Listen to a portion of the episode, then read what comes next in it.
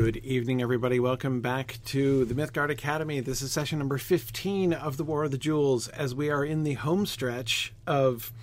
Um, uh, we are in the home stretch of the War of the Jewels, and indeed the home stretch of the whole legendarium, uh, especially as uh, Christopher Tolkien is discussing it here. Needless to say, we have uh, we still have the peoples of Middle Earth to discuss after this, but um, uh, but it's interesting to see how um, how Christopher continues to focus on uh, the the struggles. I mean, the struggles are clear, right? Uh, I, I, think this whole section of the War of the Jewels ha- has been more revealing of. Well, I think Christopher has himself like opened up more in his notes and discussions here about his difficulties and frustrations um, in the choices he was trying to make, the difficulty of, you know, the choices that he was, you know, kind of like driven to, the, um, uh, you know, frustrations with his father's own choices in some ways. Um, so um, yeah, yeah, uh, it's been it's been fascinating to see, and so we're going to see a little bit more of that tonight as we get towards the really difficult part that is the latest texts. Because remember, one of the primary functions of the Silmarillion editing process was to focus on um, was to focus on the the latest version of the story that Tolkien wrote. And you can almost hear Christopher just like throwing up his hands in this section because these are the latest versions that we get, especially when we get to the Tale of Years, which I think we'll do today. Um, when we get to the Tale of Years, and we can see I mean, he's like, this is what we got. This is it. This is what we've got for the latest version of that whole story, basically from, um, uh, you know, the downfall of Doriath and everything else. Like we don't, we, we get very, very little other, very, very few other things. Um, anyway, yeah. Before we continue, though, uh, one, uh, one side note. Yes, Catriona, I wanted to talk a bit about that. Our next book, as we're getting towards the end of this, I think we have one or two more sessions left uh, of the War of the Jewels. It was always my hope uh, to finish this up. Um, I don't know if I'm going to hit my goal. My goal was to. Uh, I'm. I have a another little family trip um, that I am going to be taking in in the second week of August. Uh, so I got this week and next week, and it had been my goal to try to get through try to finish this book um, by then. Don't know that I'm going to hit that goal. I think we're going to need one afterwards. Um, but um, uh, but I think we only have one or two more sessions left, probably two at most. Um, so uh, then we'll be done with the War of the Jewels, and we'll be 11 twelfths of the way through the history of Middle Earth. But we do have some other things that we're going to do on the side here. Between now and when we get to the peoples of Middle Earth. So the next, the book, the book that won the election for our next book is Till We Have Faces by C.S. Lewis, which is very exciting. Um, I've been looking forward to discussing this book for years. Uh, the greatest work of fiction C.S. Lewis ever wrote. Um, and I say this as a huge fan of the Chronicles of Narnia and of the Space Trilogy, but Till We Have Faces is just on a completely um, on a completely different level. Um, so really, really excited uh, to do uh, to do till we have faces. Um, that will begin in September. I'm not sure exactly when. I'll be announcing the schedule. Um, probably after I get back, um, but we will we'll finish this up and then we'll uh, probably take a couple weeks off and then uh, come back in September. Um, so um, but let's get back into uh, War of the Jewels here as we um, as we continue to move through. Yeah, JJ, I agree. There's probably not going to be too much to talk about until we have faces. I am not even going to project how long till we have faces is going to take. Um, it's uh, oh man, it's such a surprising and remarkable book. Um, but um, yeah, I don't think it's going to be that long. Uh, I don't think we're going to be doing Peoples of Middle Earth. Tw- well, actually, David Michael, we might be doing Peoples of Middle Earth in 2025 because there are there's another book or two that we're going to do in between uh, till we have faces and peoples of Middle Earth. I think. Um, so anyway, but I'm still I'm still I'm still working on that process. So we'll see uh, we'll see how that goes. Anyway, let's uh, let's jump back in here. So we were um, we were finishing up with the Maeglin stuff. So I wanted to um, uh, just a couple things I wanted to touch on uh, that struck my interest as we were going through. Um, here was one other little passage uh, that didn't make it into the published Silmarillion. Um, Christopher says, For the remainder of the narrative, there are very few alterations to the top copy B1 of the typescript. Remember, that's the B1 is the uh, of the, of the carbon copy, right? The the one that was on top. B2 is the the carbon version, you know, the duplicate version underneath. Um, I notice only the following. Paragraph 35, the one that's it was appointed that Eöl should be brought, like, you know, Eöl's trial in Gondolin. Um, at the end of the paragraph, my father added, For the Eldar never used any poison, not even against their most cruel enemies, beast, orc, or man, and they were filled with shame and horror that Eöl should have meditated this evil deed. So, Eöl is being executed for murdering, um, attempting to murder his son Maeglin, and in fact murdering Aredhel. Um, and uh, you'll remember the reference to the fact that the uh, you know the the dart the um, uh, the javelin that he throws uh, is poisoned, and this emphasis on how peculiar it was.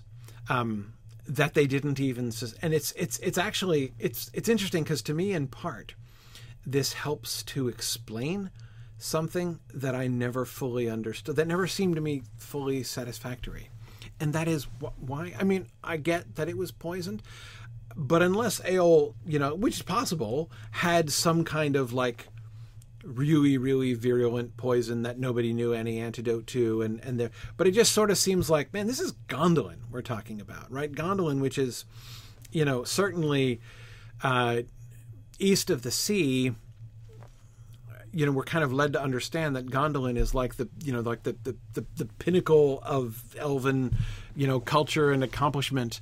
Um, you know in middle earth they couldn't they couldn't even if she were poisoned they couldn't heal her? Like that that you know like the fact that they lost their patient um, you know that she was wounded by the javelin and then ended up dying in the care of her Gondolindrim physicians always struck me as um, at the very least a thing that I would have loved more explanation for right? Um, now I don't know that that's his motivation. Um, I don't know that that, that it's uh, his motivation for uh, uh, adding this at the end.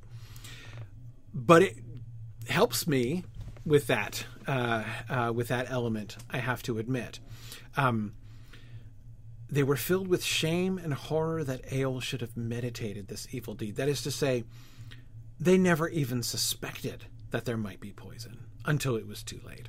That makes some sense.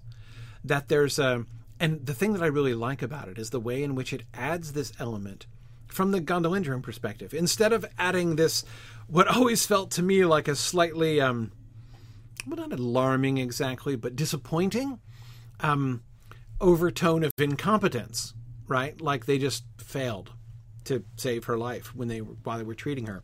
Instead, we get this overlay of innocence and of like the loss of innocence, right? Um, that when she was struck down by this javelin, it like it, it completely it never they never even imagined um, that the, this dude, you know, that this dark of her husband, Aredhel's husband, whom remember initially Turgon welcomes or tries to welcome, right?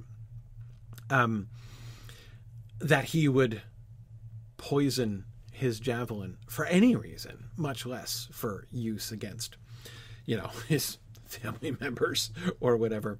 Um, but um, uh, anyway, um, so that's that's what's one thing that I really sort of like about this edition. But of course, the other thing is that you can see it creates a sort of more explicit uh, link between Maeglin and Eol. I mean, they're linked, like their father and son and stuff. But what I mean is, we get a reference to something like this in Maeglin's desire for Idril, right? Remember that um, it was always held to be something crooked in him. Like there's, um, there was some kind of warping of Maeglin, right? That he even felt desire for his first cousin. Um, the the fact that any kind of uh, sort of socially deviant sexual desire seems to be something that the elves just don't experience. Um, I mean, that's just as for in general, you know, Tolkien has said that's that just wasn't a thing among the elves. Um, presumably having something to do, um, uh, having something to do with the um, the relationship between their bodies and spirits, right? Between their Fëa and their Hroa, um, which is just different, fundamentally different from the relationship between you know the bodies and spirits of humans.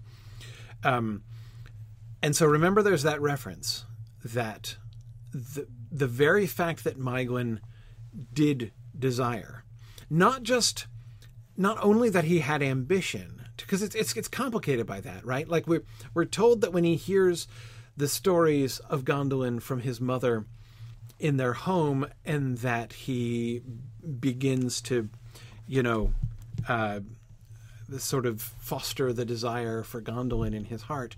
Um, his from the beginning, his desire for Gondolin is not characterized as merely a desire for escape. Right? There's so many ways in which you could you could turn that, and I suspect, uh, who knows, perhaps Tolkien might have done more of this kind of thing had he been writing a fuller, like, had we gotten a real, like, Children of Hurin scope novel length, you know, treatment of uh, of the Maeglin story, you know, the whole Gondolin story.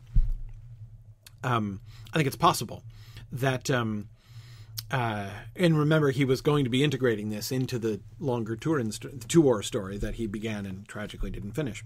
Um, but um, but anyway, one can easily imagine a version of the Maeglin story, at least a treatment of the Maeglin and Aredhel um, in Nan Elmoth portion of the story is she's raising him, she's teaching him Quenya on the sly, right? Don't tell your dad, but I'm teaching you Quenya.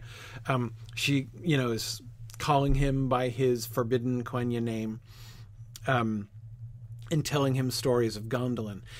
It would be easy to do a kind of a treatment of this or to imagine a version of that story in which Maeglin is enthralled with the images of the light and glory and splendor of Gondolin, um, and you know contrasted with his dark and somber surroundings, and um, and there's of course there's a even in every version of the story, there's a rich irony that Tolkien builds into it, right?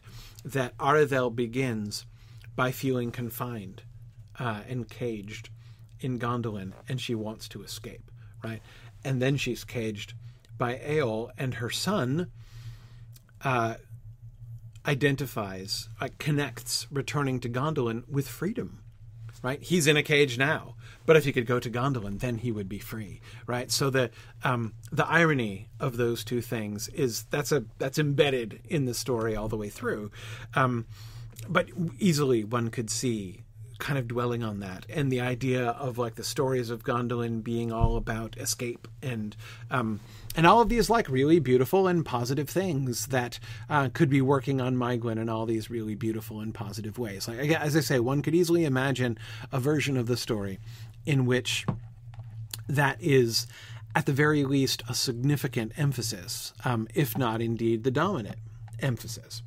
Um, but in the very short version that we get in the published Silmarillion, that's not the primary. There's that that element is kind of there. I mean, he is interested in the stories of Gondolin, and but then we're told, especially the thing, like um, which which parts of the story did he like best? Right. Um, uh, the part that he likes best is uh, the fact that Turgon has no heir.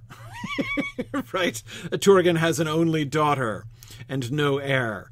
Um, you know, and so so it rapidly, like in in my imagination anyway, it rapidly shifts from this, you know, this uh, this beautiful and uh, bright and keen eyed and um, uh, you know wistful young elf lord um, saying, you know, mommy, tell me the story of the beauty and glories of Gondolin again, um, and um, uh, and then, but uh, and then it kind of replaces that in my head with him being like, you know.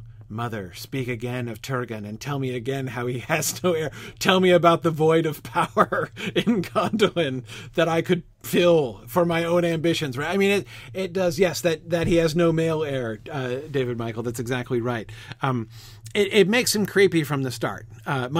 Uh, it, emphasis, it, it really prompts us uh, to see him as warped from the beginning, which means also, by the way, then, when we're told later on that he is in love with Idril, that he longs for Idril, that he desires Idril, um, and that she is totally not in, not into him and totally creeped out by him.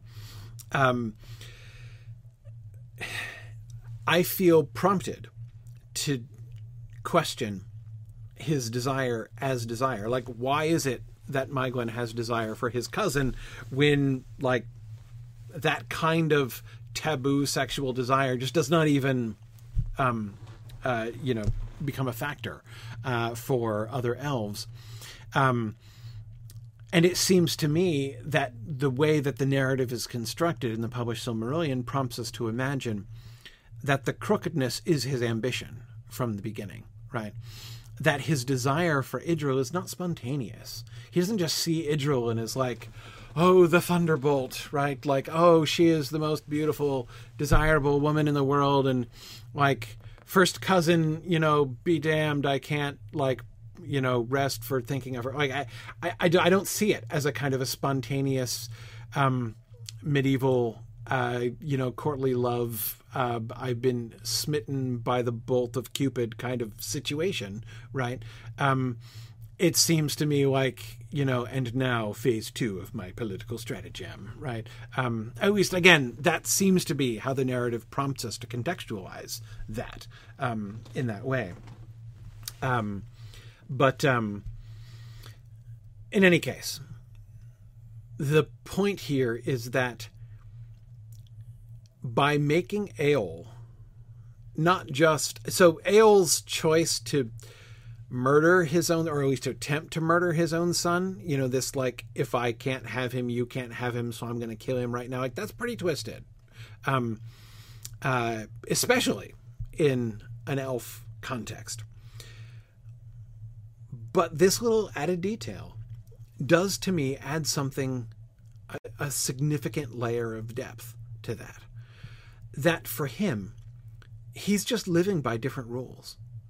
Um, you know, is it possible? It's possible, for instance, that he specially poisoned. Like, actually, either one of these outcomes is bad because there, uh, as far as I can see, two possibilities about Eöl's javelin here.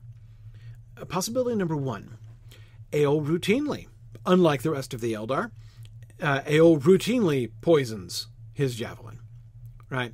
Um, it's just like a thing he does that nobody else does. Um, Eöl's like poison, love it, very effective, right? Um, so I'm going to carry around a poison javelin with me at all times. That's one. Uh, that's one possible reading of his use of poison in the context that we're given here. The other is that he doesn't usually do it either, um, but made a special exception in this case, right? in which case you'd have to believe I've come home early to find my wife and child gone. I'm going to pursue them in anger. And uh, but before I go, I'm going to make sure to treat my javelin with poison in case I catch them, right? I mean like that's worse actually in a lot of ways. So either he's just uh, deviant from the beginning or his this is actually uh, you know first degree murder not second degree murder right he was setting out ready to murder folks uh, with his poison javelin here um, but um, anyway, I, I just I think it, this this really does add an interesting dimension. And then you know, so then when I think about you know the the the, kinds of richness of comparison and contrast between the differences in Eol, um, like what kind of uh, like there's some like nature and nurture questions right that get raised with Maeglin to some extent. Um, but um, yeah. Anyway, um, so um, so yeah, I just I thought that that was an interesting little addition uh, that we were given there. All right. Um, some more on Tolkien's uh, creative inclinations here at the end of his writing career. I've mentioned that in addition to the very late emendations and annotations recorded above made to the text of Maeglin, there is also much further material from the same time. Okay, so he also, in addition to going through and adding those additions, he sat down and he did a lot of work writing a whole bunch of extra content. What was it? Professor Tolkien, right? What did you sit down with? Maybe uh, another another few dozen pages of Tuor and Gondolin, right? But no, that's not what he was doing, right? These writings are primarily concerned with the geography, times, and distances of the journeys on horseback. But they are complicated and confused, often repeating themselves with slight differences of calculation, and in part virtually illegible. They contain, however, many curious details about the geography and the ways taken by travelers in those regions. To set out this material in ordered form, treating it page by page and attempting to trace the development in sequence is not possible, and if it were possible, unnecessary. My father himself noted these calculations of times in Eol's journeys, though interesting and sufficient to establish their possibility, are not really necessary in the narrative, which seems credible as it stands even when faced by a map. What follows is a discussion with some citation of what can be learned, and still more of what cannot be learned, of the roads in East Beleriand. Um, you know what Christopher is reminding me of here? Christopher is reminding me of my own class planning when I was teaching the nature of Middle Earth a couple years ago, or a year ago. When was that? 2021 or two? I don't even remember. Um, but in any case, right, like in those sections of the history of the sorry, the nature of Middle Earth, when we were looking at like, and now you know, 14 pages of mathematical tables, right? And um, you know, and what I was the sort of the pattern that I was doing, um, uh, you know, the, the, the pattern of what I was doing in, in in in leading our discussions through that was saying like, you know, here's um here are some interesting things that can be learned from this material, right? And I rarely reproduced the whole thing, especially not most of the tables and stuff like that. Um, and um, uh, that's um, uh, it was 2021. Yeah, I couldn't remember which year it was. Two years ago.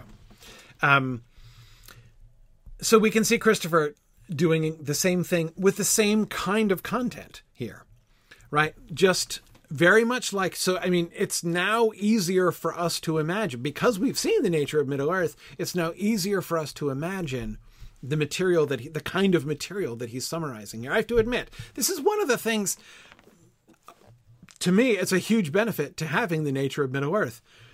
I couldn't have imagined it. Like if christopher you know just christopher mentioning things uh you know that uh um yeah, uh, but they are complicated and confused, often repeating themselves with slight differences in calculation. I would never have imagined tables. Now I know the tables that I'm alluding to in the nature of Middle Earth were about, you know, the elvish reproductive cycles and stuff, which is totally different. Um, this probably was not just tables of numbers, but I would never in a million years have imagined that Tolkien was spending his time making up tables of numbers um, and just doing math, like doing long division and stuff, the way that he did if we didn't have the nature of Middle Earth. But now that we have that, and Christopher describes things in this way, um, I'm now like, yeah, now I know exactly the kind of thing. Um, because we've seen it. You know, uh, Carl Hostetter gave us a bunch of it in the nature of Middle Earth, so that we can see exactly the kind of um, uh, complicated confused, often repeating themselves, but slow with slight differences in calculation. Um, material that Tolkien was immersing himself in at this point in his life. Um, this is what. So, sitting and remember this stuff, this stuff at the end uh, of all of these emendations. This is some of the last stuff he's ever going to write on the Elder Days, as Christopher has reminded us.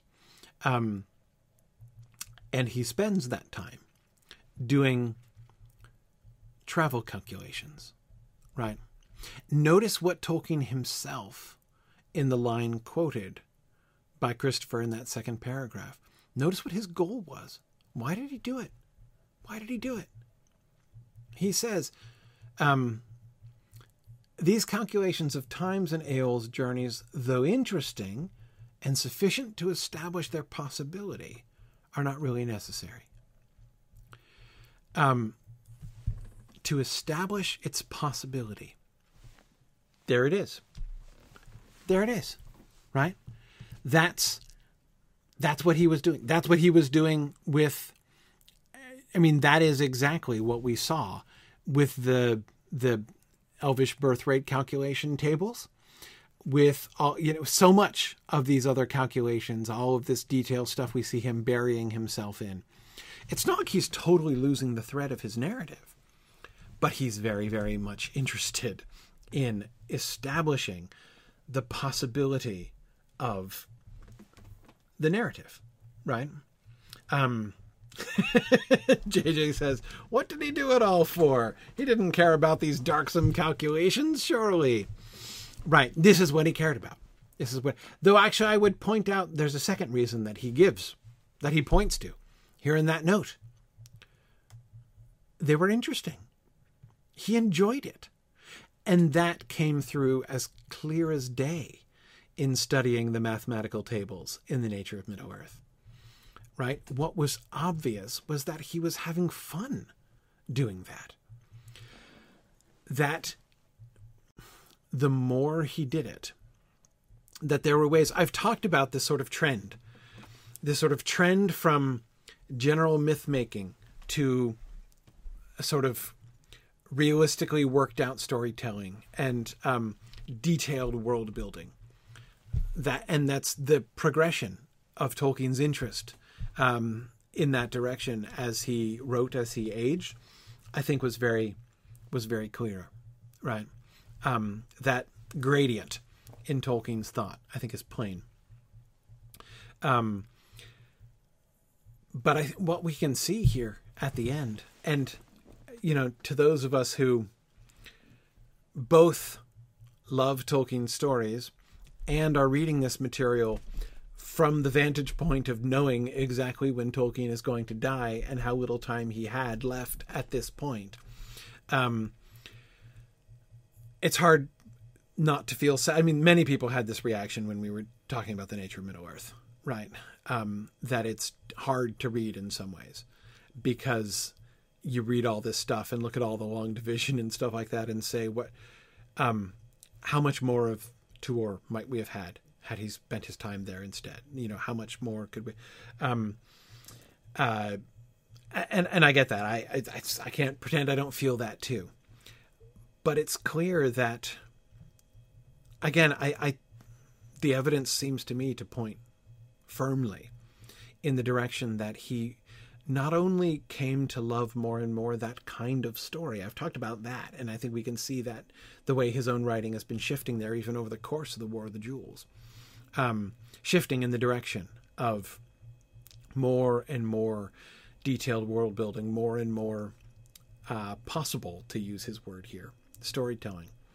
Um, but more than that, it goes further than that because it's also, in the end, about. Um, it's also, in the end, about simply enjoying and finding interesting that process, right? Um, the world building. There's there seems to be sort of a point, right? A, a kind of a tipping point that he crosses, you know, in the late 60s, perhaps sometime, when he's no longer just doing world building in order to support the story. Um, but the story is giving him an excuse to do more world building, right? I mean, what he says here, um, on the plus side, it's interesting. He finds it interesting. And um, it's important to him to establish the possibility of the story that people can believe in it, can invest secondary belief in it. Um, uh, those things are those are the positive side, but on the on the other side, um, it's not really necessary, right? On the other side, it's like it's wildly disproportionate. Um, that he did not need to do, frankly, almost any of those calculations about elvish reproductive rates. Um, in order to establish, I mean, we he said what he was trying to establish, right? He wants to figure out how large a, a group of elves could be in the Great Migration and how long it would take them to grow that large from a, a beginning population. It's not that that's not. I'm interested in that question too. I also find that interesting. Um, but there's a lot of this stuff, a lot of these calculations that he's doing that you could say, with using his words here, it's not really necessary, actually, um, to um, uh, to do this. Um, so, anyway, um, yeah, but I think this just seems to me another example of where um, there is a sense in which it's kind of becoming an end and even a sort of a pastime, um, uh, a pastime of its own, you know, formulating these ideas. And I think that that's what we see here with all of his calculations and measurements, even when, when he knows it's not really necessary. But he's doing it because he, he likes it, he enjoys it. Um, it seems to me that there's a way in which he there's a kind of reality to it. There's a kind of in some ways I know that for many of you this may seem counterintuitive. For others of you it will definitely not. But there are ways in which I think the math that he was doing brings him closer to these stories and characters than he was before. Um, it makes this stuff real, even at the sacrifice of enabling him to complete the story itself. But when I just when I think about what he's doing here, the kinds of things that he is doing at the age of almost 80. Um, I mean, in 1970, he's 78 years old. Um, he he's got to know that his time left is not. I mean, for for an, for an, for an 80 year old or almost 80 year old man to set off on the project of taking the the the the story saga already so long that he's never finished writing it through once in his life at any point in his life. Never at any point did he finish writing um, the entire saga.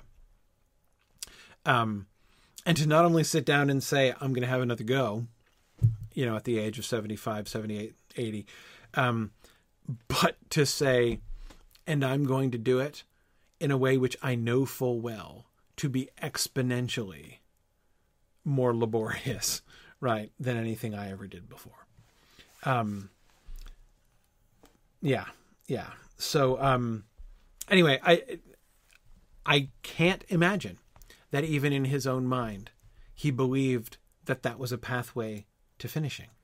I just I don't think, um, I don't think that he, I don't think that he did.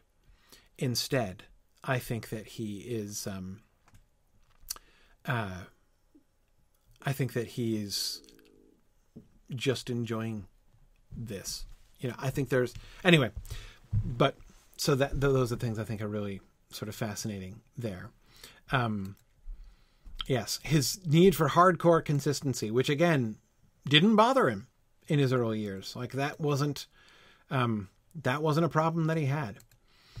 And it's interesting because one of the things that we can see, I think, David Michael, and we'll, we'll, see it, I believe, peeking through at times in the Tale of Years, is that in some ways, in some bigger picture ways, he's not even being consistent. He's reintroducing inconsistencies that he seems to have gotten rid of decades ago, right? Um, yeah, yeah. Um, yeah, he definitely was enjoying the probing of his own works, Scott, in that way. That, that's certainly true. All right, let's keep going. Um, Christopher's final note on this section. This development of the story of Maeglin from the form in which he had written it 20 years before seems to have been the last concentrated work that my father did on the actual narratives of the elder days.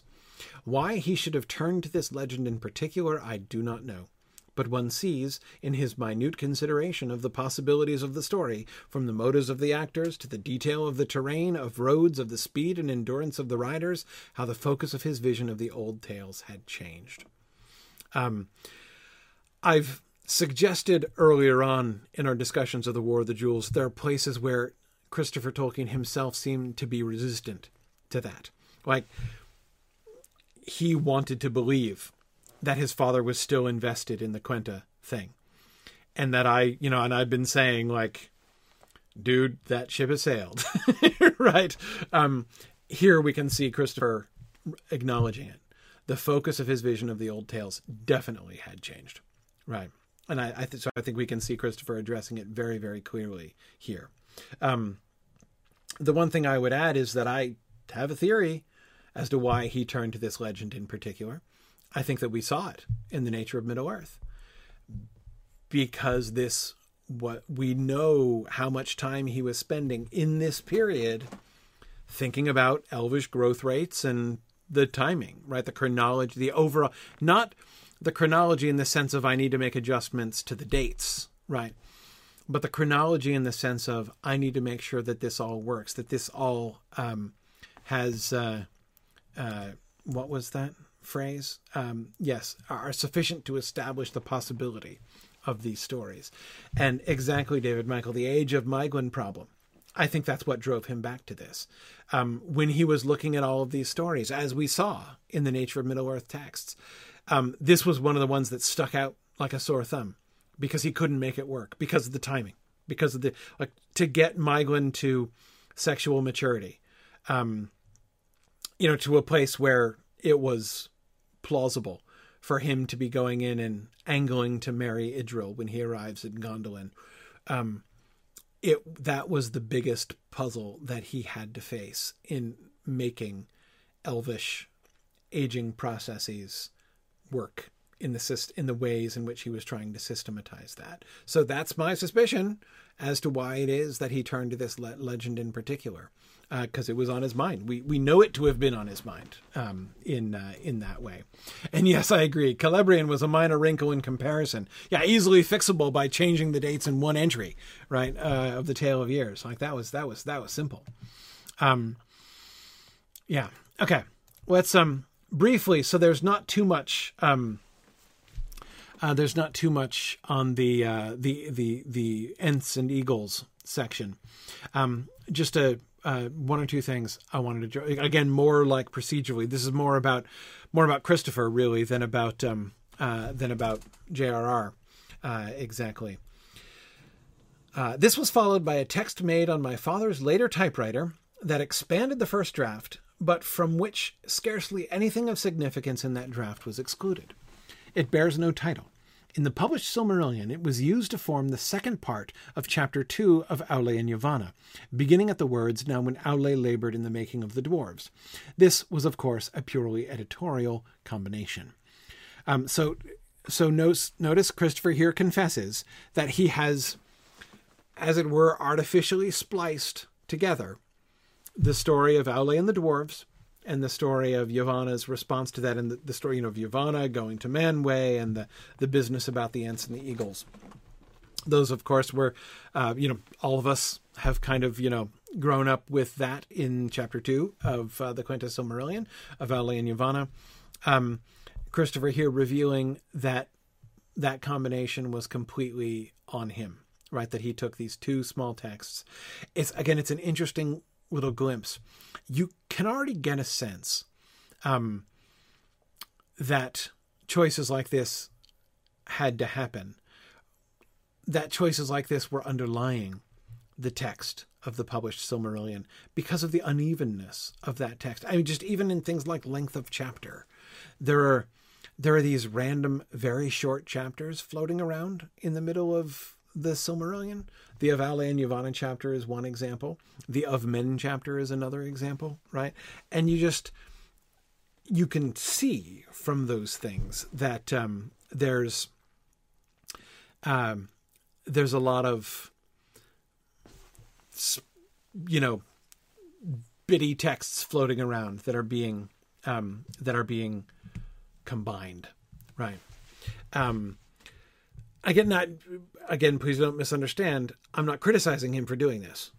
I this is well done, and this um, editorial combination is wholly justifiable. I mean, in, in fact, I, I, think it works brilliantly. Um, the way in which it takes, um, you know, that Tolkien himself was likely thinking about the Aule and the Dwarves story when he wrote the Yavanna uh, and Manwe stuff. Um, seems very likely. Uh, that the two of them go together as a sort of as a as a as a really splendid pairing um, is excellent right? I mean, like that's all that's all really really good stuff. Um, but um, but yeah, just an interesting little glimpse into how this works and the kinds of choices that he is making. A little bit more on that later on. Um, then I couldn't forbear to quote this second paragraph. The published text followed the typescript with very little deviation, except in the matter of thou and you forms about which my father was initially uncertain, and he was as he was also in the text concerning Aule and the dwarves, which forms the first part of the chapter in the published Silmarillion. In the manuscript draft, he used you throughout. In the typescript, he used both you and thy hast in the opening paragraphs, but then you your exclusively, subsequently correcting the inconsistencies. As in the first part of the chapter, thou, thee, thy forms were adopted in the published work. Um, so I included this because there's there's really good evidence. Um, Sparrow Alden gave a paper on this at MythMoot 2, now eight years ago. I'll never forget it. Um, really, really wonderful MythMoot paper um, in which she argued very convincingly. I've been convinced ever since. Um, she was addressing the comments that Christopher made very like this. He talked about the inconsistency uh, of his father's use of you and of thou um, in the um, uh, in the Athrobeth.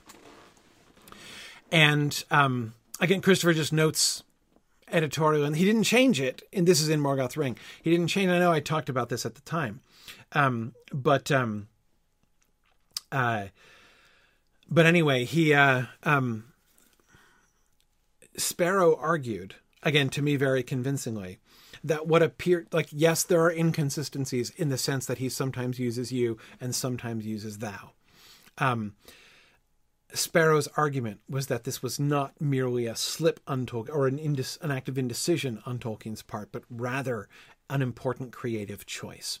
The difference between thou and you is that thou is informal, and you in within the context of more archaic speech, thou is the, the, the, the informal and you is the formal uh, mode of address.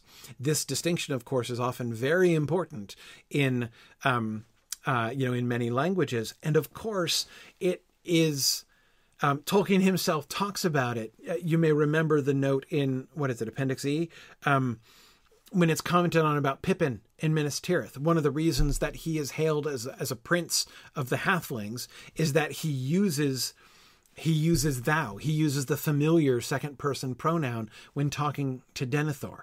Now, Pippin does this because everybody does that in the Shire. They don't use the formal version in the Shire. That is just like not part of Shire culture or Shire usage. But nobody would be thouing Denethor uh, other than another king, potentially. So they're like, he must be a king then, right?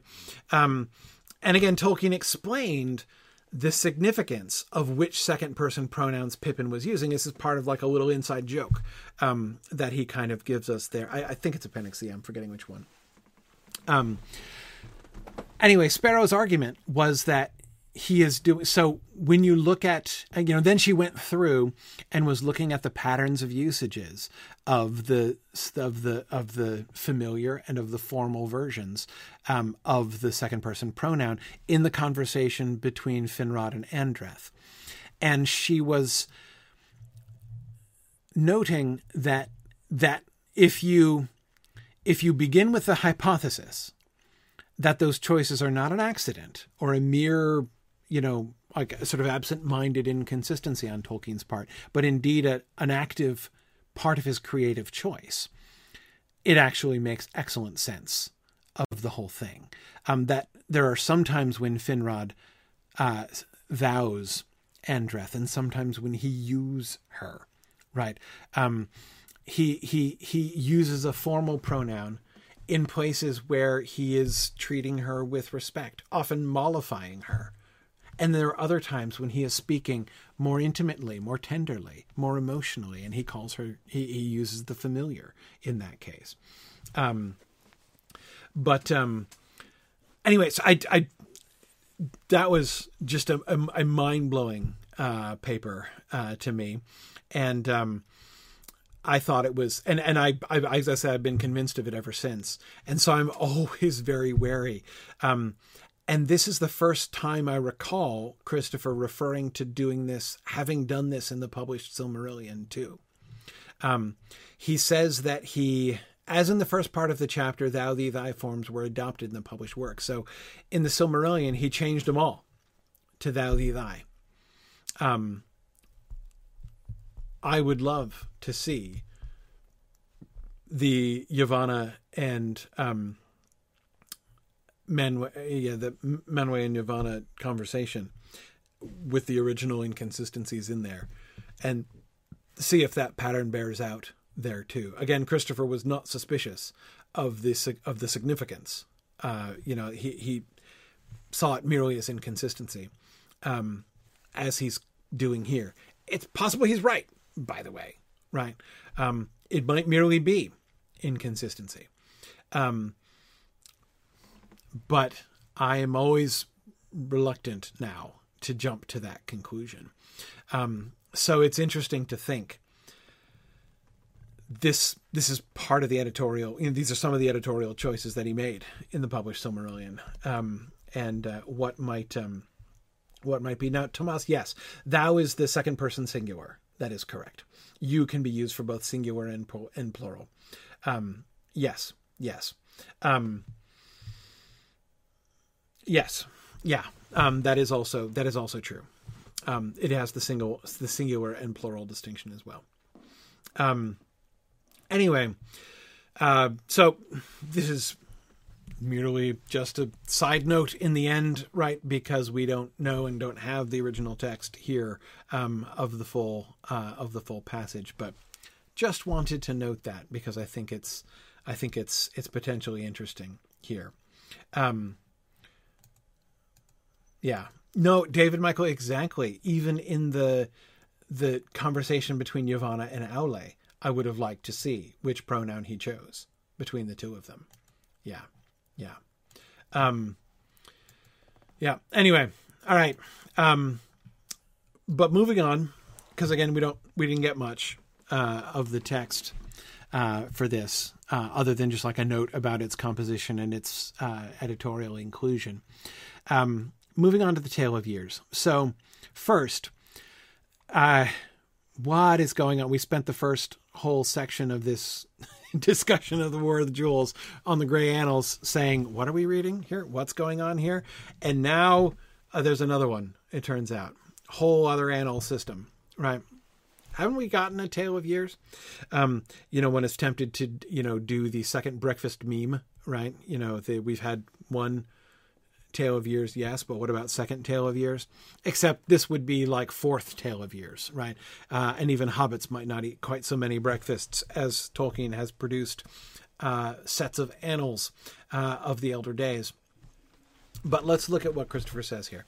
The earliest form is a manuscript with this title, Tale of Years, that sets out in a very concise in very concise form the major events of the elder days. The dates throughout are in all but perfect accord with those given in the pre-Lord of the Rings texts, the later Annals of Valinor and the later Annals of Beleriand. So remember, brief recap of that textual history. Remember, he started doing, he did the Annals of Valinor and the Annals of Beleriand, and then he revised those, and then he wrote the Lord of the Rings, and then he comes back and writes the Annals of Aman, right? He changes the title from Annals of Valinor to Annals of Aman, and he changes the title of the Annals of Beleriand to the Grey Annals, right? Um, and then he revises those again. Um, so the first version he wrote way back then. So we're talking about like 1937. Okay. Uh, remember, that's during the time when he thinks he's going to get the Silmarillion. This is the first time he believes he's going to get the Silmarillion published, right after The Hobbit is released. And he's frantically trying to pull the thing together for publication. During that time, 1937, he writes this first version of The Tale of Years. Um, so since this Tale of Years was obviously written as an accompaniment to, and at the same time as, those versions of the Annals, adding nothing to them, I did not include it in Volume Five. So this is Christopher kind of apologizing, in a sense, right? Saying like this is this is Volume Five stuff. So we you know we, we go way back to the Lost Road, right? Um, this is um, from that period. So technically, the first version of the Tale of Years should probably have been included in, in Volume 5, but he didn't do it. Why, why didn't Christopher? Because it was not needed. All it was was a sort of a summary, right? Um, all he did was a summary. Um, it's as if he started writing the annals, which, as we saw always, quickly got out of hand and became full narratives right? So as what began what seemed to begin as a let's do a chronological list of the events so that we can keep the timeline straight so i can keep the timeline straight right? But as he does that he then the entries start expanding and growing and it all becomes this big narrative. So he does it again right he's like okay but yet i still need to keep the chronology straight right so I'm now going to take the annals and I'm going to extract a tale of years. So it's like the Cliff's Notes version of the of the annals, right? Basically, apparently, mostly for his own use. Much later, Christopher says, a new version of the Tale of Years was made, and this alone will concern us here.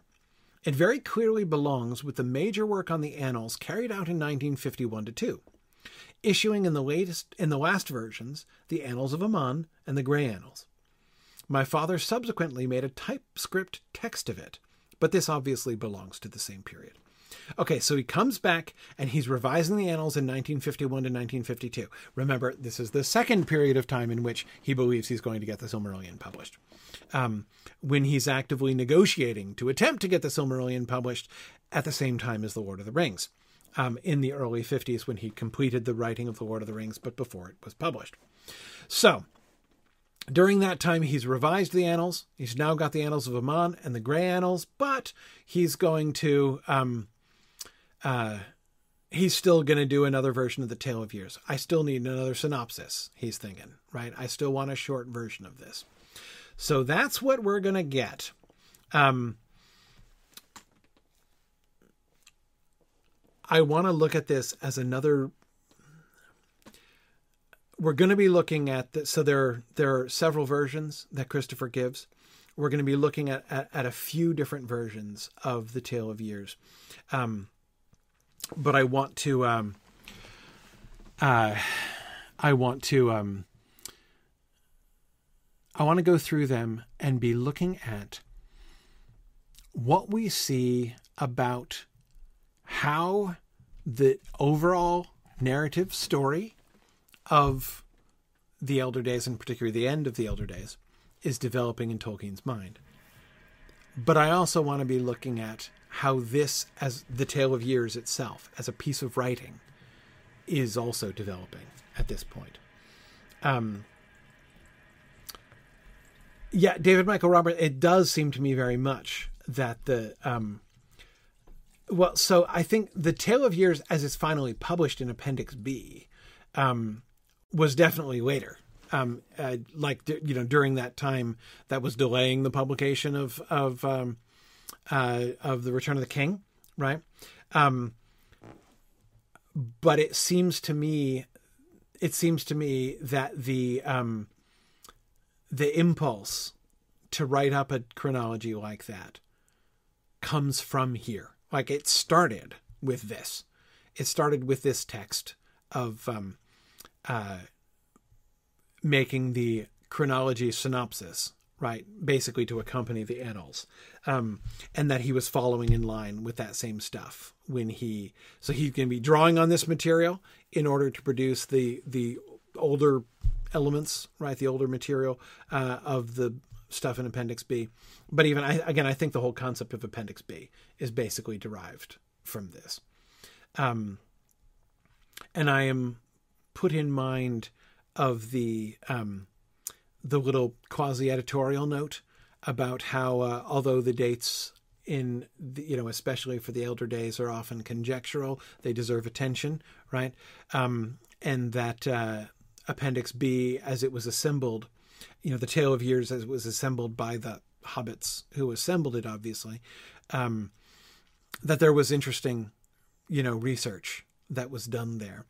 Um, so thinking about that and the way that we are being invited to imagine the relationship between the tale of years published in the red book and the tale of years here accompanying the annals um, it's a it's is interesting right um, were there versions of some of these kicking around Elrond's studies, right? Elrond's library in Rivendell. Um, did he not have a copy? But did he remember some and told, you know, talked to Pippin about it? I, don't know. Um, uh, but, um, uh, but, but I think it's, I, I feel invited to imagine this kind of thing. But, um, but anyway, one last note before we begin uh, looking at the the sort of the versions of the story that we get through these timelines, um, and that's a note about um, what, are, what what exactly are the Elder Days? What are we talking about? In the manuscript as it was originally written, the Elder Days began with the awakening of the elves. Here begin the Elder Days, or the first age of the children of Iluvatar. But the Elder Days was struck out and does not appear in the typescript. Further on in the Tale of Years, there is recorded a difference in application of the term elder days in respect of their ending, a difference not, to my knowledge, found elsewhere. After the entry for uh, uh, Valinorian year, uh, Valinor year 1500, Fingolfin and Inglor crossed the Straits of Ice, this being the date in the Grey Annals, page 29. It is said in the manuscript, Here end the elder days with a new reckoning of time, according to some. But most lore masters give that name also to the years of the war with Morgoth until his overthrow and casting forth. So far did Quennar Onótimo compile this count and compute the years. Here follows the continuation which Pengelloth made in Eressëa. Um, all right, so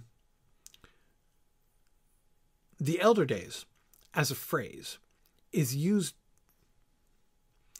pretty liberally in The Lord of the Rings.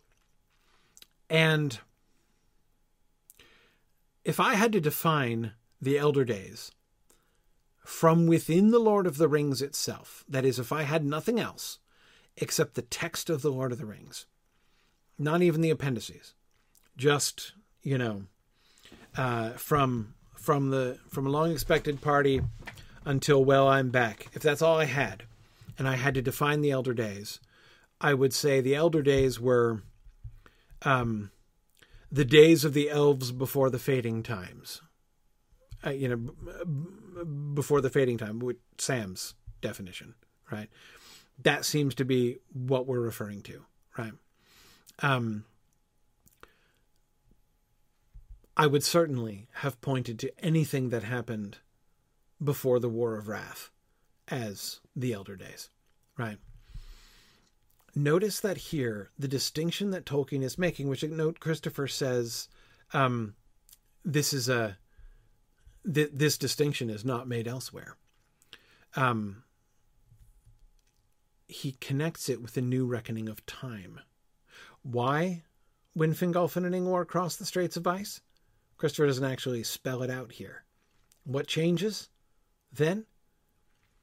It's not just about, one might be tempted to say, well, it's a new era, right? The Noldor have returned, right? The, the theater of action shifts from Valinor to Beleriand. But it seems clearly about astronomy, right? I mean, that's when Fingolfin and Ingvar cross the Straits of Ice. Right after that's when the moon and then the sun rise.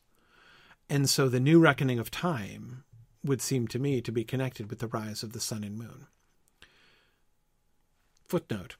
Interesting, given the fact that Tolkien had been moving in the direction of eliminating the advent of the sun and moon, right, and saying that the sun and moon was um, um, was earlier on um, you know, had been there from the beginning. So he doesn't say it. He doesn't talk about the first rising of the sun and moon explicitly when he talks about the new reckoning of time in this little passage. But that seems to be a non coincidental link, right, with the crossing of the Helcaraxë there. Um,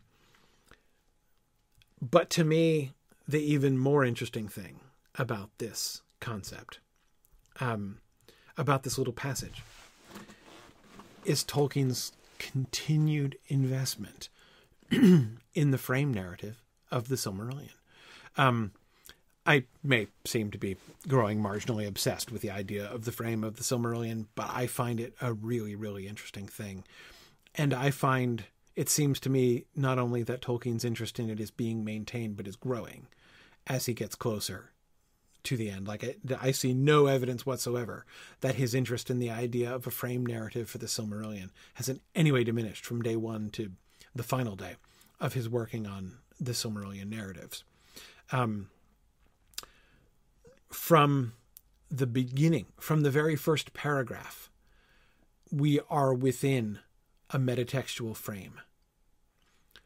The according to some and most lore masters, right? um, is creating a secondary world of internal world scholarship, right? Um, in which we're talking about a difference of opinion of what you consider the elder days to be, right?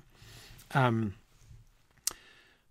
but from within the world, from within that discussion. And then, of course, we get the two explicit framing mechanisms so far did Quennar Onótimo compile this count and compute the years. So we have records of the elvish scholar who, you know, sort of theorized this and worked this out, uh, and who, you know, wrote this earlier text. And then from here on out, this text, the rest of this was uh, made by Pengolodh and Ericeia, right? The idea that we're having that he is imagining in terms of this kind of textual frame, that we can trace the provenance of these texts to particular elves at particular times, and even point to the um, sort of debates or competing understandings of these things. Um, you know, most lore masters, according to some, um, shows that Tolkien is it seems to me almost inveterately thinking in these terms. Um, and I find that a fascinating thing. Um, all right, let's get into the annals. Now, there's another. Uh, sorry, I called them annals. They're totally not annals. Absolutely not. He's already written the annals. The this is just the tale of years. This is the merest summary. Of course, Christopher gives us the later segments of these.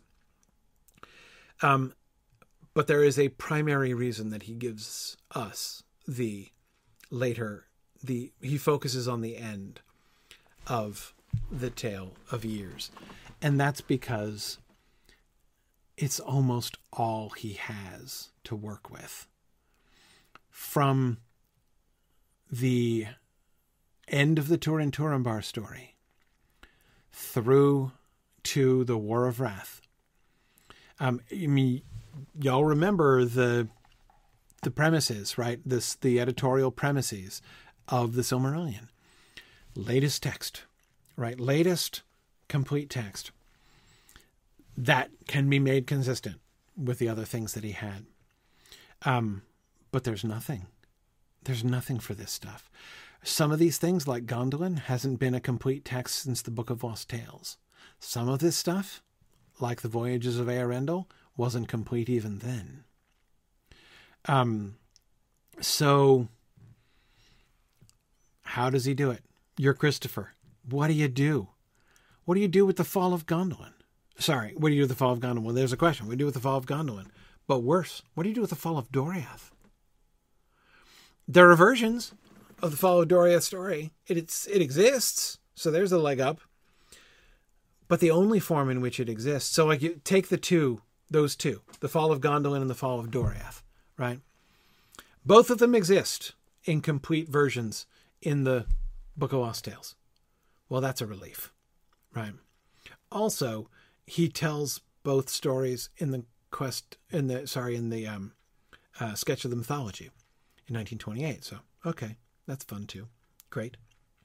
Um, but he has the fall of Gondolin has one major advantage over the fall of Doriath, and that is it still pretty much works.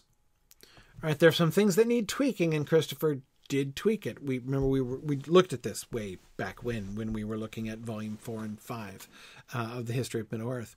Um, we can see some of the tweaks that Christopher does. He talks about some of them in order to make it consistent with the later stories. And there's a bunch of things that he kind of takes out or glosses over. Um, uh, but he he doesn't need he's got the version from like the Quenta Noldorinwa which is a little bit later than the Book of Lost Tales. So he uses that one for the Fall of Gondolin. He can't use the version from the Quenta Noldorinwa for the Fall of Doriath because there are too many things in it that just don't work anymore, that have just changed completely. How many of you remember the stories back in those early versions, the Book of Lost Tales version, the Quenta Noldorinwa version of The Fall of Doriath, you remember how important the curse of Mîm became, right? That story, the story of the fall of Doriath, was the story of the cursed gold. Mîm curses the gold. Hurin brings the gold to Doriath. Thingol takes the gold, right? This is the treasure of, uh, of, of, of Nargothrond but it's been cursed by Mîm. And the curse of Mîm is potent, man. I mean, it we were noticing, I think it was in the Book of Lost Tales. By the time we get to the end of what he wrote, I mean, sorry. By the time he get we get to the end of what he wrote, um, we've almost lost track. Um, we've almost lost track of the Silmarils. Like the the curse of Mîm becomes uh, more operative, I agree, than the Oath of Feanor. Um, and um, more powerful than the Silmarillion. I mean, it, it becomes really the sort of the it takes over um, the uh, the the focal point of the whole story. Um, that's not going to work anymore, and they're not only like so like there's small things, big things. It's a mess, right? You just he could make Christopher could make the old Fall of Gondolin work. He can't make the old Fall of Doriath work. So what can he do? Well, what's the latest thing we've got? What does he have to guide him in trying to edit or refine or tweak the last versions, which are again those old versions that Tolkien wrote of the Fall of Doriath? This. The Tale of Years is what he's got and not just for the fall of Doriath. That's just one example, right? For the whole, the second kinslaying, the third kinslaying, what happened at the the havens of of Balar, right? All of that stuff.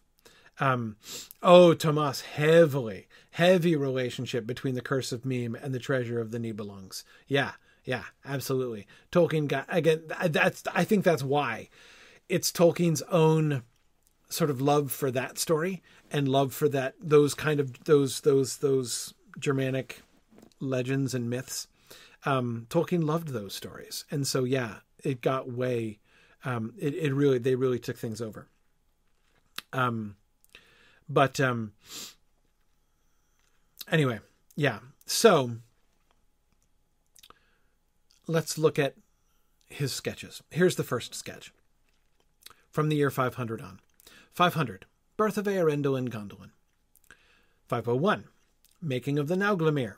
Thingol quarrels with the dwarves. Notice.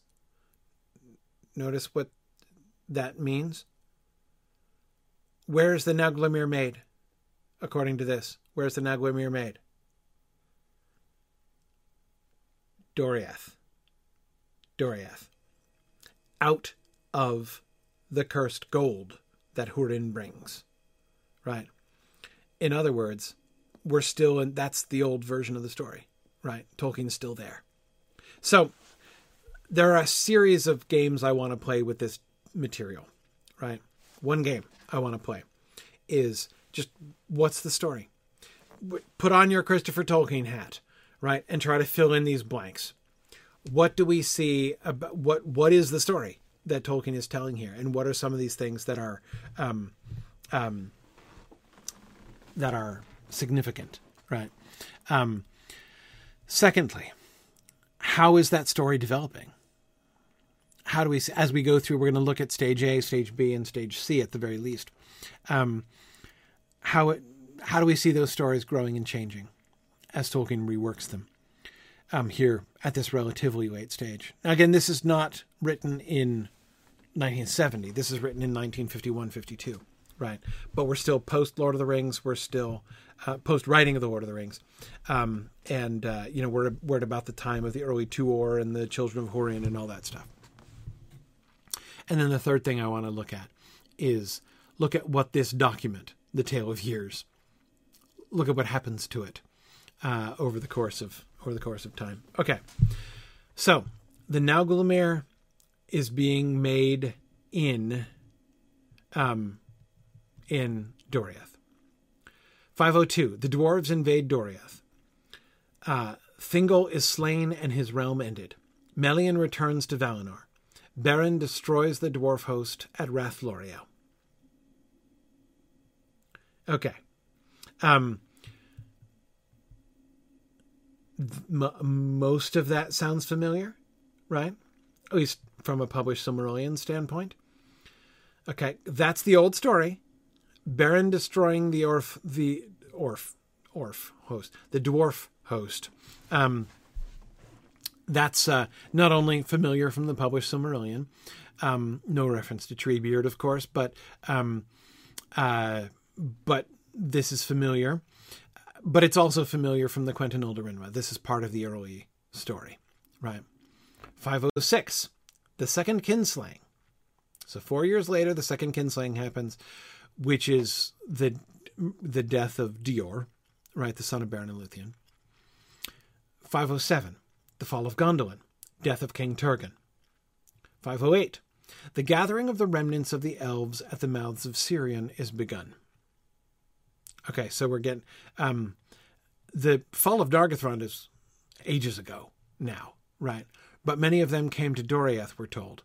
So Doriath was just totally trashed. And so notice 506 and 507 are respectively the final ultimate fall of Doriath and the fall of Gondolin, right? So uh, that's where all the refugees had been in one place or the other. So when those two kingdoms are destroyed, which he's making happen within one year of each other, um, we are uh, uh, we now have the last uh, elves just all refugees, right? And that's when we get the gathering at the mouths of Sirion. Okay, five twenty four.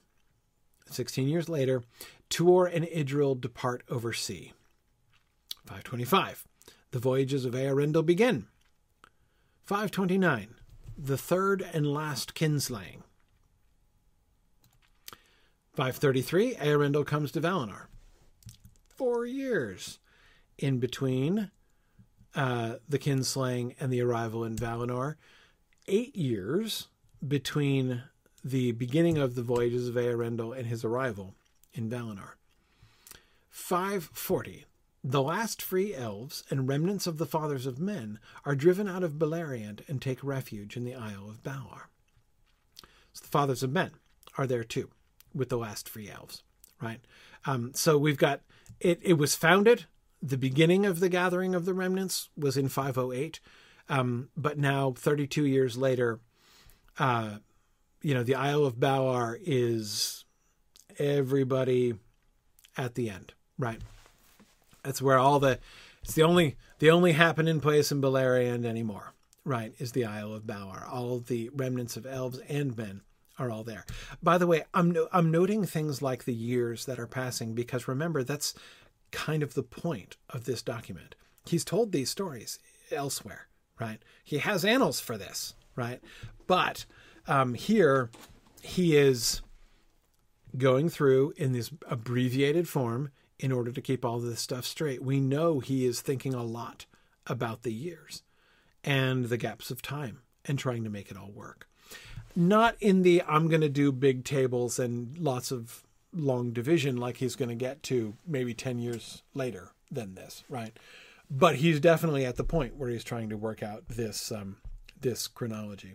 Yeah, I would think Eärendil probably fought Ungoliant um, sometime, you know, between obviously between 525 and 533.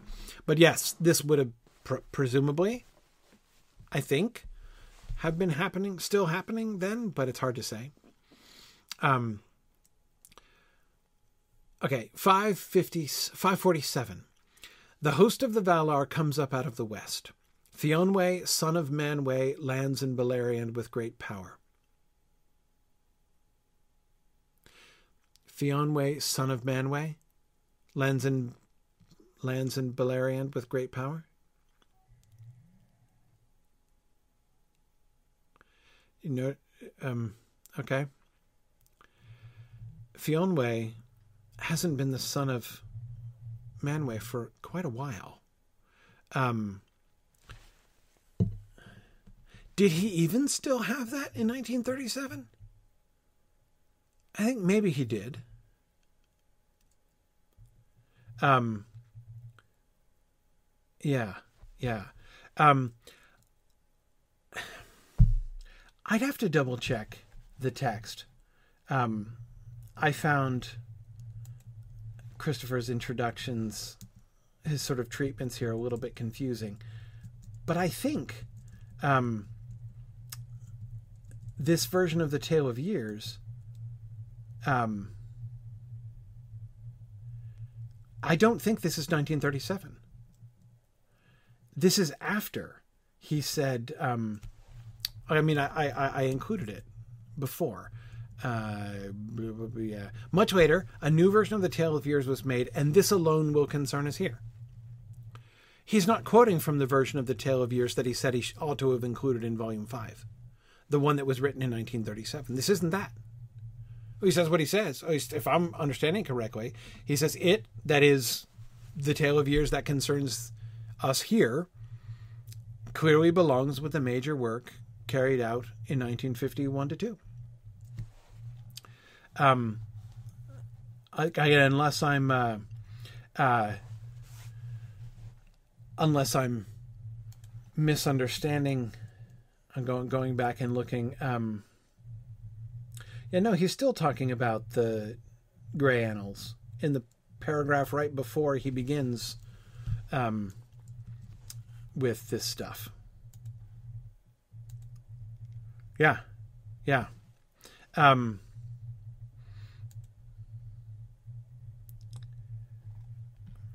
let's see. Yeah, that is really uncertain. Uh, uh, he says, It will make things clearer, however, to give the text of the entries for those years as they were first written. You, what does that mean? as it was first written in 1937 because he's also talking about as it was first written in manuscript form before it was like a typescript was made of it. Because he talks about that process also. Um,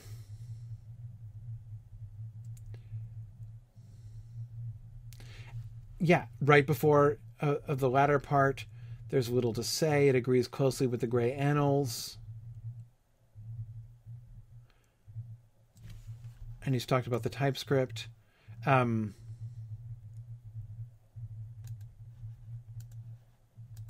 yeah, right. So Tolkien is working off of the 1937 version, but I don't think. I, I again, I might be misreading Christopher. Uh, uh, like I, I, I, I'm, I found this part confusing myself. But I think that Christopher is saying that this is the first version that he wrote in 1951 to 2 and then revised. That's why Christopher is giving it as A, B, and C. Um, Christopher's normal, I mean, even just looking at Christopher's normal editorial approach, um, the way when he gives, like, uh, when he talks about AV one and AV two, like Annals of Valinor one and Annals of Valinor two. Um, he tends to number major revisions separated by decades by numbers like that. And when he talks about version A, version B, and version C, he's usually talking about parallel versions of the same text. Like Tolkien writes a manuscript, he then does a typescript, and then he annotates the typescript, right? And so he'll call, you know, uh, uh, the the first manuscript one text A, he'll call the typescript text B, and then he'll call the substantial annotations or the you know revisions made in ink on the typescript later on text C or something like that. Like that's normally uh, Christopher's approach whenever he does this stuff. Um, uh, and so I think since Christopher calls these versions of the um, since he calls these versions of the Tale of Years A, B, and C, I was, uh, I was under the impression that he meant those were written in 1951, and that this A version is just this is like the the manuscript that he's starting with uh, before we get to the to the to the to the to the rest of it. Um, right? Yeah, exactly. That seems to me a fair reading of it uh, David Michael. It is very difficult to track through it. It's it's super hard, um, but um, uh, fortunately, Christopher is very is very um, consistent in how he uh, how he like his nomenclature in this way. Um, the ABC and the one and two, and even the Roman numerals, like with the two different. Ver- remember the B parentheses Roman numeral one and B parentheses Roman numeral two was like the the original and the carbon right of the carbon copy B uh, TypeScript, um, you know, of um, of the Maeglin thing. Um, anyhow, um, yeah, so it's it's tough there, but um, uh, right. So I just go back. I didn't include it in the text, but just to, to read a little bit of that to you.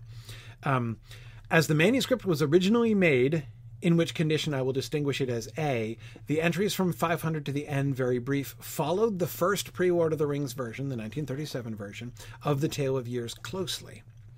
My father clearly had that in front of him and did no more than make a fair copy with fuller entries, introducing virtually no new matter or dates not found in AB2. It will make things clearer, however, to give the text of the entries for those years as they were first written. Okay, so this is the manuscript version. He is working off of the 1937 Tale of Years, which Christopher hasn't given us. But it's one of the reasons he hasn't given it to us is it's basically this, right? Okay. So, when Tolkien is including elements which are plainly linked or derived from the stories that Tolkien, like the versions of these stories that Tolkien had written back in, you know, between 1928 and 1937, it makes sense why that would be so because he's working off the 1937 version, but nobody's forcing him to repeat those, right? But let's let's operate under the hypothesis that where there seems to be what I would call, at the risk of sounding invidious, making you know an invidious distinction, um, regression, right? That is so. Um, uh, going back to, for instance, um, uh, Fionwe, son of Manwë, right? That sounds like a reversion to a much earlier concept that he's rejected a long time ago.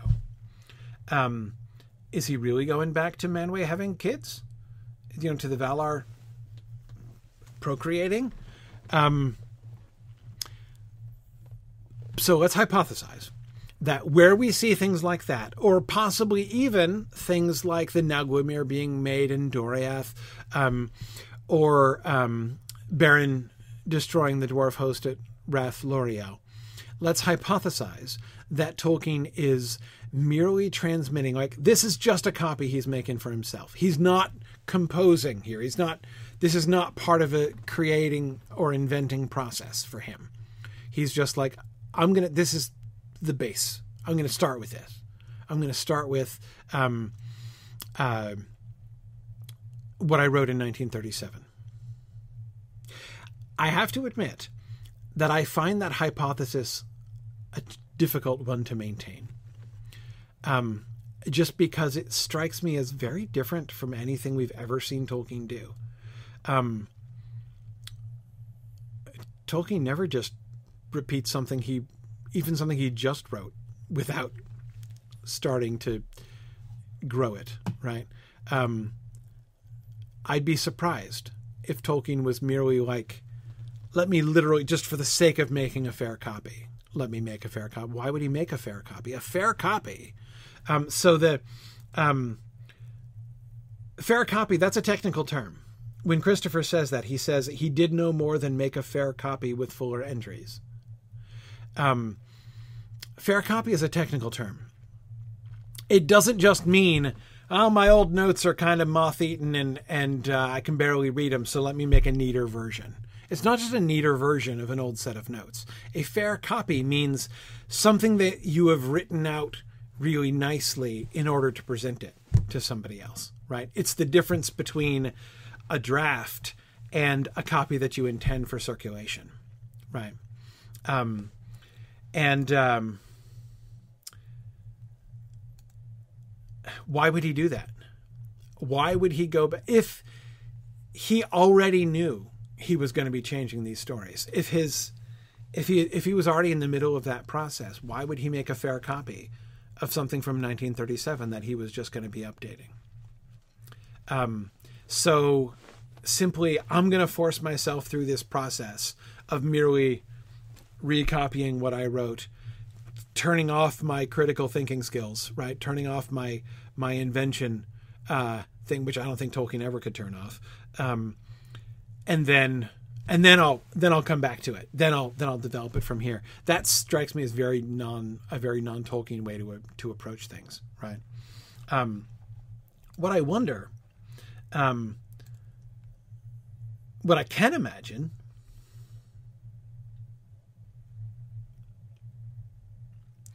Do you think this might have been the beginning? Here's another hypothesis. What if you're Tolkien?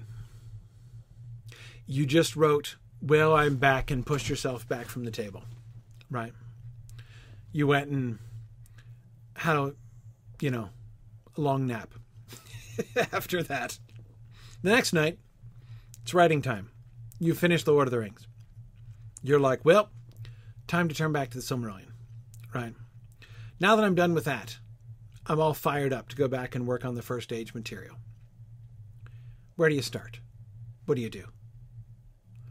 Um, you've not really you've done some stuff because you're Tolkien, right? So that means you've been working on the Lord of the Rings for 12 years, but you didn't like it wasn't you, you, you did other stuff too, right? You didn't like leave the Elder Days behind completely while writing the Lord of the Rings, and you know you just recently spent a whole bunch of time inventing a new then the Adunaic language and the whole Numenor stuff and, and all that kind of thing and writing the Notion Club papers and whatever. So, you know, you've been doing other things too, but um, but it's time now to go systematically back through and uh, you know, so it might not be the day after. Like you know, it might it might be a while after. Anyway, the point is, um, um, what do you do?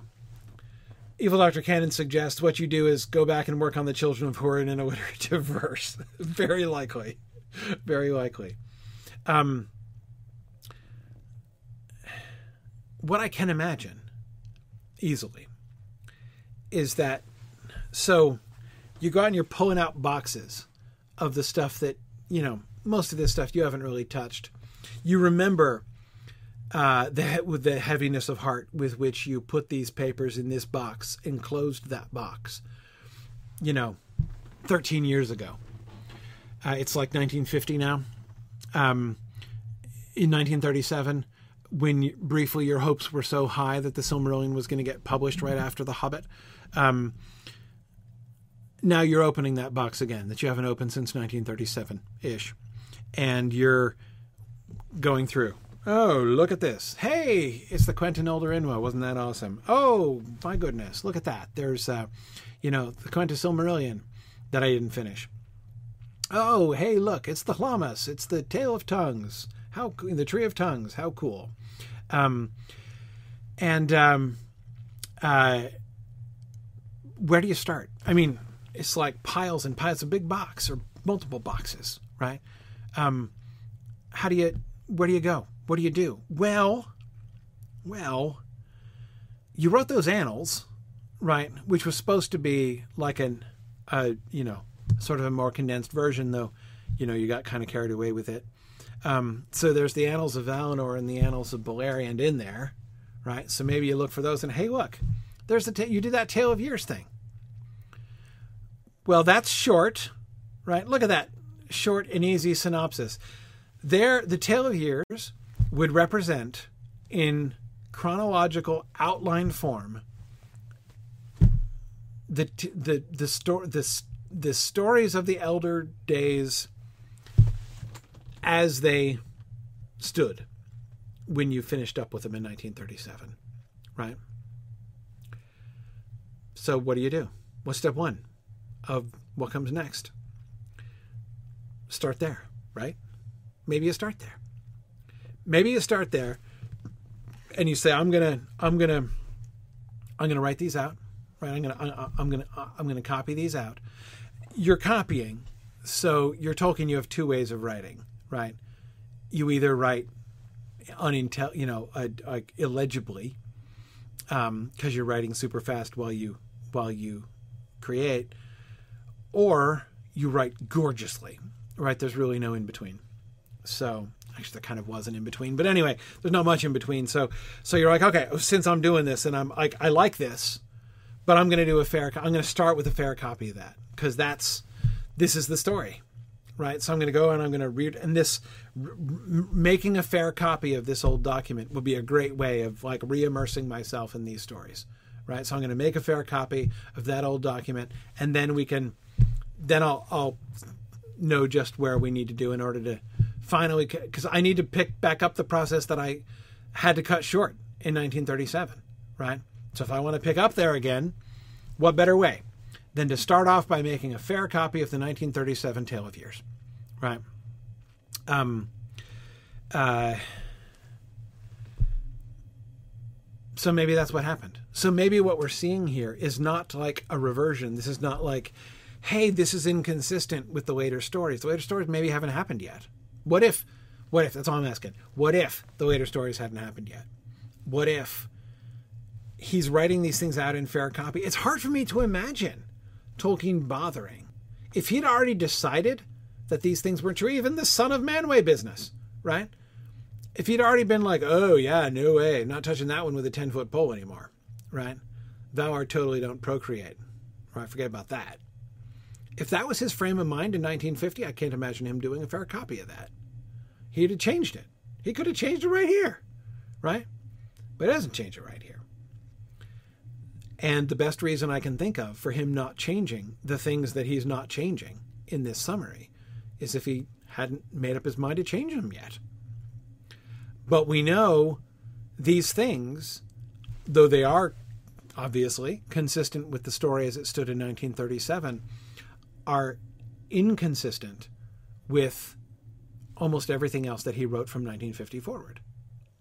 That's an exaggeration, right? But anyway, the, point is like there is the new versions of the story, and there are significant differences, and many of those differences are not represented. Right? Like this is consistent with 1937, not with 1951. But what if it ain't 1951 yet? right? What if he's not there? What if this is the beginning of the next phase? Just a little fantasy of mine, just a little uh, indulge me in my little what if scenario here. This is just me trying to um, trying to make sense of this document um, because it strikes me as very unlike Tolkien's practice. Um, the fact that he is um, the fact that he is um, uh, the fact that he's tweaking things as he goes and adding some, as Christopher points out, tracks right. That of course, even making a fair. I don't believe that Tolkien would be capable of ever making a fair copy of anything and just transcribing it word for word. He'd make tweaks. Um, anytime he would make he would make tweaks. Um, but yeah, okay. Um, anyway, let's keep going. I didn't even finish reading it. 1550 to 1597, the last war of the Elder Days.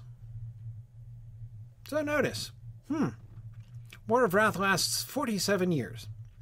The last war of the Elder Days and the great battle is begun. In this war, Beleriand is broken and destroyed. Morgoth is at last utterly overcome, and Angband is unroofed and unmade.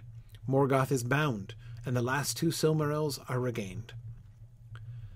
1597. Maedhros and Maglor, last surviving sons of Feanor, seize the Silmarils. Maedhros perishes. The Silmarils are lost in fire and sea. 600. The elves and the fathers of men depart from Middle Earth and pass over sea. Here ends the first age of the children of Iluvatar.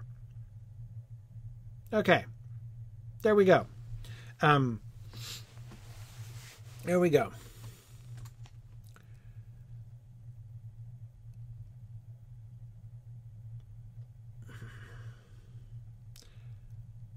Notice the elves and the fathers of men depart from Middle Earth and pass over the sea. What, um, presumably, he has them all go into the right spots, right? That is, I assume Tol Eressëa and Numenor are all kind of folded into year, the year 600 here. Um, I don't see any reason to doubt that. Um, I, have to admit, when I first read that, I did a double take. Right, I'm like, wait a second. he didn't. He's not here thinking that the fathers of men are going to Tol Eressëa. Like they're not going to the same spot, are they? Because it doesn't say. Um, but I was like, no, no, surely not. Right? Again, he's not going to make a in 19 whatever it is 49 50 48 who knows right um, he's not going to make a fair copy of an earlier story, which didn't really integrate the Numenor stuff because that got developed much more. He was already working on the Numenor stuff, like the the Numenor material, the Numenor myth already existed, but didn't get really fully integrated uh, into the Middle Earth stuff until during the Lord of the Rings, of course.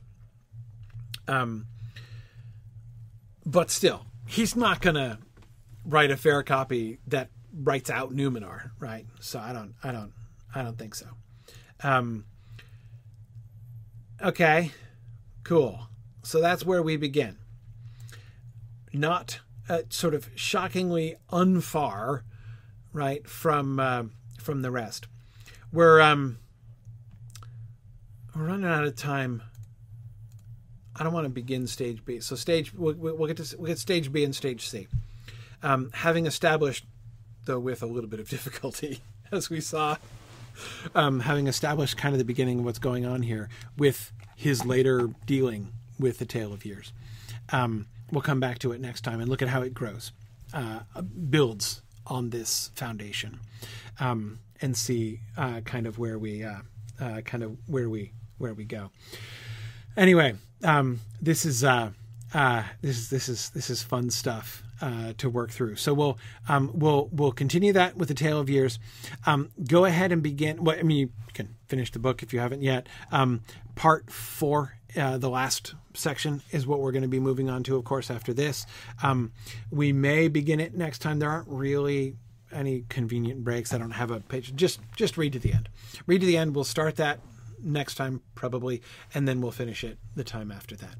And we'll um uh will be and that should be done. I think two more sessions. I think should do it for us uh, on the War of the Jewels, uh, and then off to till we have faces. So thanks everybody for joining me tonight, and I will see you guys next week. Thanks everybody. Bye now.